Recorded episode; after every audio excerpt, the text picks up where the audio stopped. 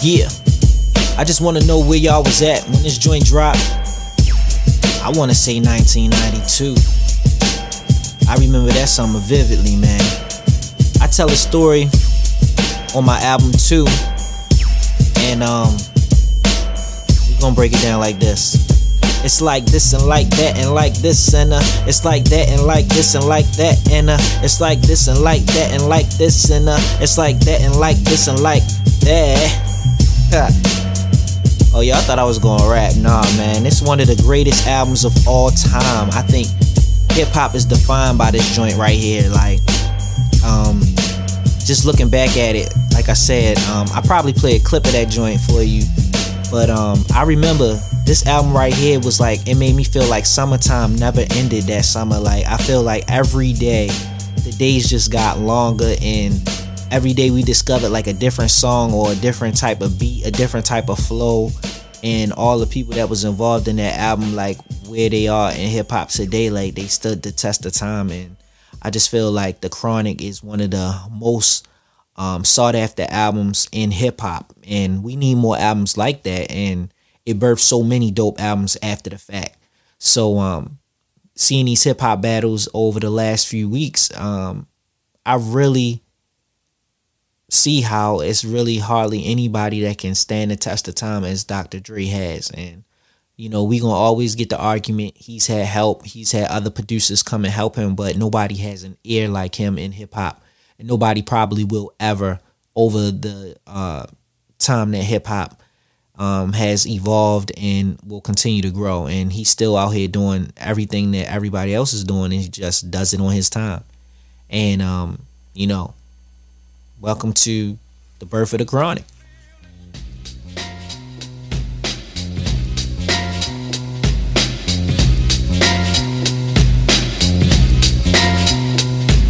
Tonight's the night I get in some shit. Yeah. Deep cover on the incognito tip. Killing motherfuckers if I have to. Filling gaps too. Let your niggas know I'm coming at you. I guess that's part of the game. But I feel for the nigga who think he just gon' come and change things with the swiftness. So get it right with the quickness and let me handle my business. Yo, I'm on a mission and my mission won't stop until I get the nigga maxing at the top. I hope you get his ass before he drop. Kingpin kicking back while his workers slaying rocks. Coming Yes, sir. Welcome to episode three, the birth of the chronic. I'm your host Japiro. We've been doing this for a minute, y'all. I appreciate everybody for listening as always. And um, this is one of those special episodes that I've been wanting to do for a long time. You know, we had guests on our first and second episode, so shout out to them for coming through. But episode three, you know, we're gonna keep this joint real short and concise, and I just want to reminisce a little bit and um, take some time to salute Dr. Dre for being one of the um, kind of ahead of the curve when it comes to hip hop and actually R&B as well. Uh, Dr. Dre definitely was a super influence on how I came up and a lot of my friends and people that's been around me for the majority of my life. And um, I just want to say the Chronic album itself was something that was long in in the making, just forever, like for time growing. And whoever thought that this guy from Compton will be able to evolve to evolve into the person that he may be today or he is that we see him for. We may not know him personally, but just look at all the things that he's done and people's lives that he's touched. And, you know, shout out to Dr. Dre. So today is um, April 19th, and um, Tidal actually presented the Chronic's uh, anniversary or what have you um, to put it out there. Um, it's not on the even number right now because it came out in 1992. But I guess now that Death Row is owned by a different company now, a toy company, that they're able to expand and grow on it. And it's kind of a salute for 420 as well. Um, people to be smoking, they're to be enjoying whatever vibes they on for this uh, quarantine. So I thought that was an innovative way to like show him some respect and um, big him up. So let's just shoot back for a minute.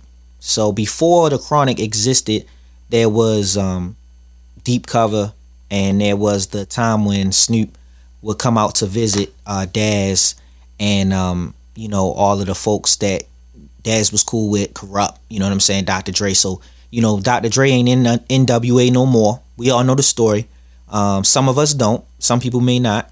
So I'm just going to start from the breaking point, basically leaving NWA and Ice Cube, Dr. Dre, Easy E, everybody feuding against each other, and actually Dr. Dre separating himself from Ruthless, Ruth, Ruthless Records and then going to Death Row at Interscope. So in our minds as kids, we don't understand that even though you go to like a record label or you go to a new situation when it becomes when it has something to do with the music industry, you're not necessarily going to the record label. Like the record label is just the face and what we see on the outside. But actually, Dr. Dre wasn't even, you know, in the position that he is now as a consultant for grooming talent and things like that. I mean, he he was a consultant, but he wasn't getting paid for it. He was doing it on his own, and they weren't even getting paid for doing it on Ruthless. So when he moved to Interscope, you know, Death Row is actually a subsidiary of or a integral part to Interscope at that time. So Dr. Dre actually is working for Jimmy Iovine, but he actually works for Suge Knight, who's under Jimmy Iovine, which means Dr. Dre is under Suge Knight and then the tiers of the other artists that came, Daz, Kurupt, Snoop, Snoop, and all of those guys, and Lady of Rage, and what have you, um, and everybody made it work. So thinking back to 1992, this is also a time where you got artists like Two Live Crew, you got Luke, you got Ice Cube venturing out, and he's part of another part of Interscope at that time, or it may have been Columbia, what what have you. And these record labels are looking for this talent and they're looking for that provocative sound and all these different things. And they actually struck gold by getting Dr. Dre because we knew that he could find the talent and he could make it work. And I always look at Dr. Dre as kind of like the the he was actually the mentor or he actually was the kind of kind of like the rap's elite by not being a rapper, like being a producer and a rapper who understood how to create songs, but he wasn't really known for his lyrics and things like that. And I think people always forget, like, he still knows how to craft songs, like, he knows all of the things that you need to know. But I think later on down the line, I think Puff took plenty of lines out his books um, to be able to survive, and he was able to put out albums. Like, I think the only thing when you compare the two as producers versus um, being the artist, I think that Dr. Dre definitely is the artist um, that will always get more props because um, he would actually come out on stage and he did it in uh, NWA. He did it when he left Death Row. He did it, you know, even when he was on Death Row with other artists. Like we seen him paired up with Tupac. We saw him paired up with Snoop. Like no matter who he worked with, even when he does it with Ice Cube, now that their feud is over, like he always knows how to play his part. Even with him and Eminem, it's like the evil doctor and the and the cool doctor. It's always like something that he learns how to, you know, he he just learns how to be a chameleon and work his way in and get his thing done. So, you know, just looking at that, we see how far he's taken it. You know, he groomed Eminem to be this super big artist, and then Eminem brings 50 Cent in, and then it goes from being Death Row to moving over to his own situation and Aftermath, and then Aftermath becomes this big, huge entity, and it creates Shady Records, which also creates G Unit. Now you got all of these big artists. There's there's not been a time in the last 20 years that Dr. Dre hasn't co-signed somebody that to be a superstar. Same thing, Kendrick Lamar this guy not only does he have like uh crazy accolades, but uh Nobel Peace Prize, like this is crazy. Like as far as for for rap, who who's done that? You know. So we got to give our credit when credit is due, and um, I think this is definitely what hip hop needed. Um, and also, I also think that it's good to know that we got so many people that's tapping into the billionaire point as far as minorities. We got Jay Z, we got Puff, we got Dr. Dre, like, and, and, there's so many others, and there are other nationalities that are minorities as well that live in other countries that we just don't always hear about. But if you check the Forbes list, you can also always check for them. This episode is also important because I felt like there's so many times that there's too many people that told us that we could only be good at one thing. And Dr. Dre is a very big example of not just being good at one thing. He could DJ, he could make beats, he knew how to find talent, scout like an A&R. He knew how to run his company. He knew which direction to point the artist in. He knew how to push the envelope and also how to embrace what kind of artist you are. So if you're like a sinister, um, you know, crazy, you know, bleak minded, got all kind of ideas, but you might stray a little to the left, he's going to make sure that he finds his way to push your your envelope and gets your point across as the type of artist that you are. Um, and I think like if we didn't have people that told other people, hey, you know what? That's cool for you to just choose and do one thing. If you like your life to be boring, bland, and sit around and not do anything and just basically exist, that's cool with me. I'm going to be over here and I don't care how long it takes me. So we may not ever get um, detox. Hey, he already gave us the Chronic. He gave us the Chronic 2001, um, Doggy Style, first Dogg Pound album. I mean, need I say anything else? I mean, game albums, 50 Cent albums, classics, nothing but classics over and over again. So when you look at it, all of these naysayers, where do they end up? They end up being the actual spectators of the folks that, you know, put their best foot forward, tried something different, took some losses. Dr. Dre and other artists had the sophomore jinx before, like even Dr. Dre's first solo effort after he left Death Row wasn't even a success. But, you know, he figured it out. He moved on and he tried something different and he ended up striking gold. Now look at him. The Beats headphones are Apple product and now you can't walk down the street without seeing that logo anywhere.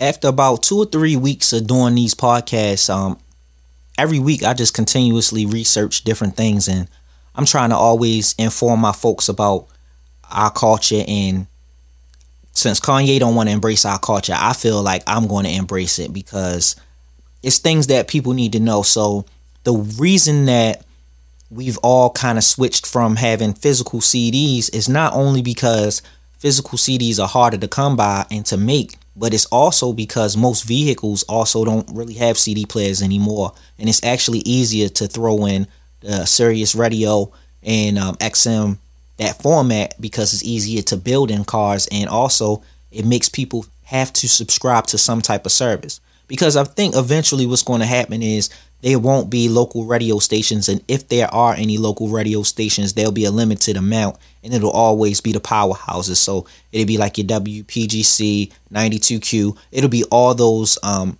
stations that have like the mother um, location or one station, but they have like other groups of stations or whatever that they all own. So I'm thinking more like that. But record labels right now in 2020 basically believe that music services should be paid like a cable bill or utility bill. And I thought that that was crazy. I saw Joe Budden and um, Lupe interacting on um, YouTube. It wasn't. It might have came from Instagram, but it was actually them talking. And uh, Joe Budden felt that Lupe Fiasco had been salty about the way that the music industry had treated him over the years. And Lupe expressed himself directly what actually happened. And a few people that he named are um, very important in the music industry and they had a heavy effect on his albums actually popping or coming out. And you know he had to actually have the fans protest for him to get a few of his projects out. And when he was explaining to Joe Budden, basically I said let me go do some more research because I wanted to know how can I get the podcast into different realms and um, places. And originally my first podcast we only had our podcast basically in the actual um, application that we were posting it and recording it in, and then we had it in Apple. We didn't even have a clue at that time, three years ago, that we could have the podcast on all of these different networks and have it working for us to draw more people in to listen. And we thought even then, I mean, we was winning, but we were winning um, on a smaller level or a smaller scale. So I'm I'm saying all of that to say like today we got to look at it. Record labels, podcasts, all of these different platforms that we have to get our audio out, get our message out, and get our things out to our people that they are actually looking at that to be paid like a cable bill or utility. And people sit here and say, oh, let me hop on your red YouTube account. Or they say, hey, let me get your Netflix password or let me get your HBO password. Man, you guys start thinking about this. Like, these people that you know, if y'all cool, hey, you get HBO, somebody get Netflix, somebody get Spotify, somebody get Apple Music. That's cool. But me being an artist, I got all of those services. And that's just me because I know that if I'm only subscribing, that means that the person is logging into my account. And then on top of that, the company is probably going to get hella money because they getting multiple subscriptions. But it also lets me think that what happens if you don't get credit for streaming all off of the same um, network or on the same IP address. So you really got to sit there and think about how we as a people manipulate our own numbers and we make it worse for the actual artist. So think about that the next time that you're streaming an album. Like think about it. Am I signed into my service or am I signed into somebody else's service? And maybe this artist isn't getting that 25 cents every time you listen to their song because you definitely not getting 25 cents on Spotify. You're probably getting more like a penny or half a cent when it comes to Spotify. I know the numbers because I check them joints at least two to three times a week. So even Spotify right now is the biggest and the largest service across the board. They have uh, podcasts, they got music, you know, all of these different things happening inside of their application. And Tidal has the same as well, and Apple has the same. But Spotify is the largest because of how diverse they are in all of the countries that Spotify is actually touching and the genres that they actually um, have. I mean, even though Apple and Tidal have other genres that they explore, um, Apple is just starting to catch up to the technology and the different types of feeds of information that Tidal's able to spit out.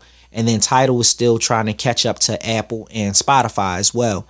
Now, Spotify had the opportunity to link with Netflix, and Spotify's owner opted not to because I believe that direct content is going to start feeding into Spotify, or Spotify will start giving out deals to give artists the platform to be able to use it. So it's very weird that um, we're just always moving towards not physically having something and then finding a smarter way to utilize it, but we lose the actual physical interaction and the experience that we all had back in the day when we could just physically touch a CD or we could physically read the inside of the notes and all of that. Like that that actually used to spark my interest more because I felt like the artwork had to match the album and I felt like reading it it made me feel a little bit closer to the artist and understanding why they chose this sample on the beat or they chose this producer. It all started to make sense. Now all I got to do is go to Wikipedia, type in the artist's name, look at the chart listing, the track listing, and then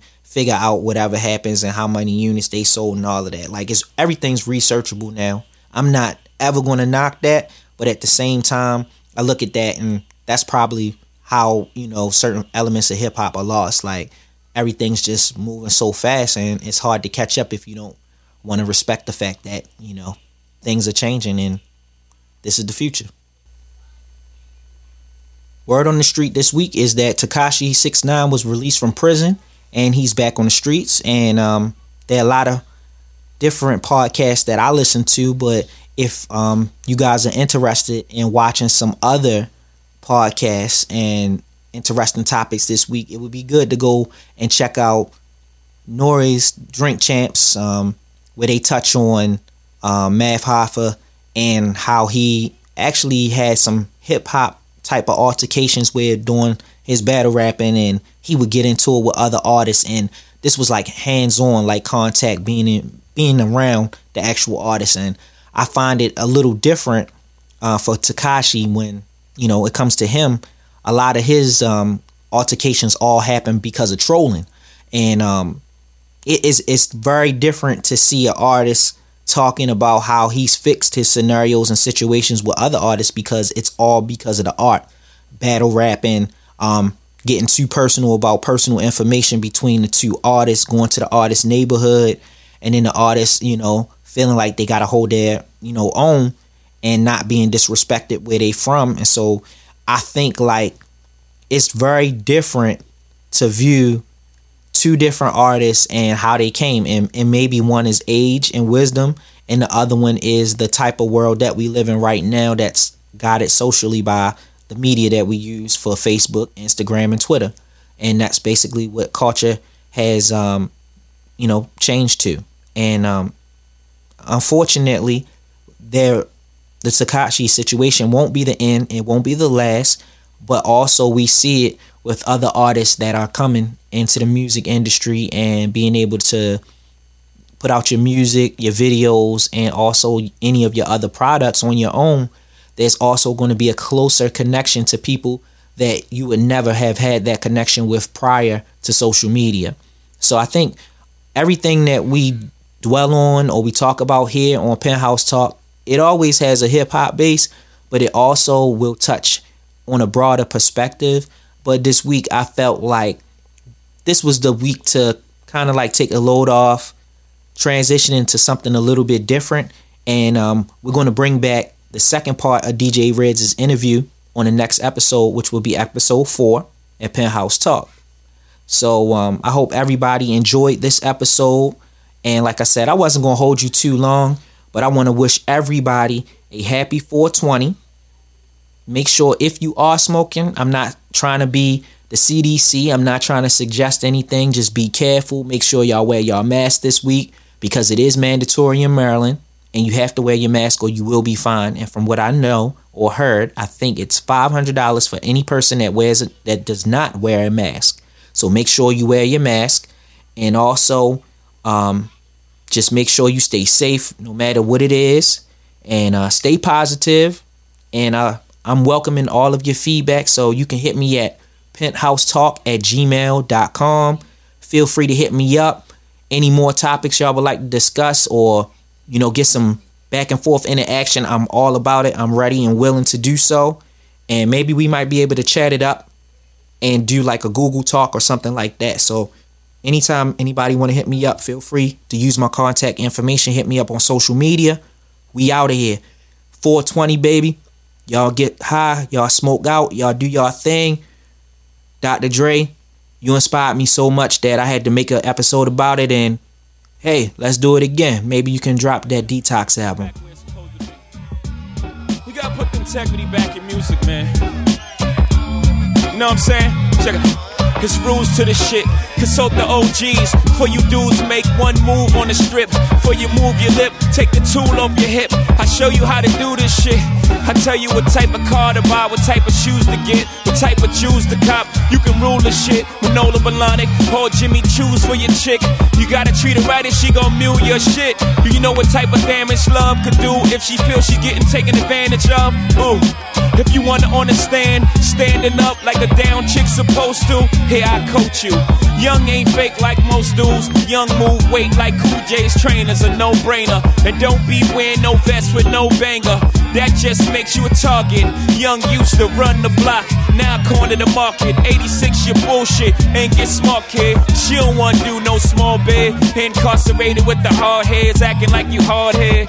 That's all there. Get yourself the hog's head. Cheese we can all get. All RSVP. Man, we used to play dog's head.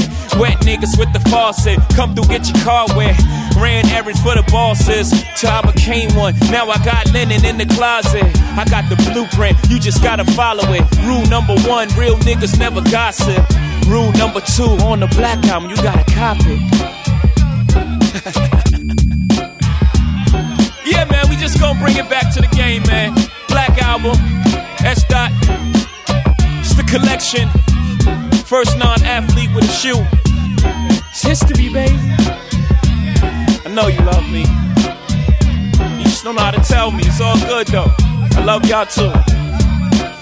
It's your boy, Guru, faded.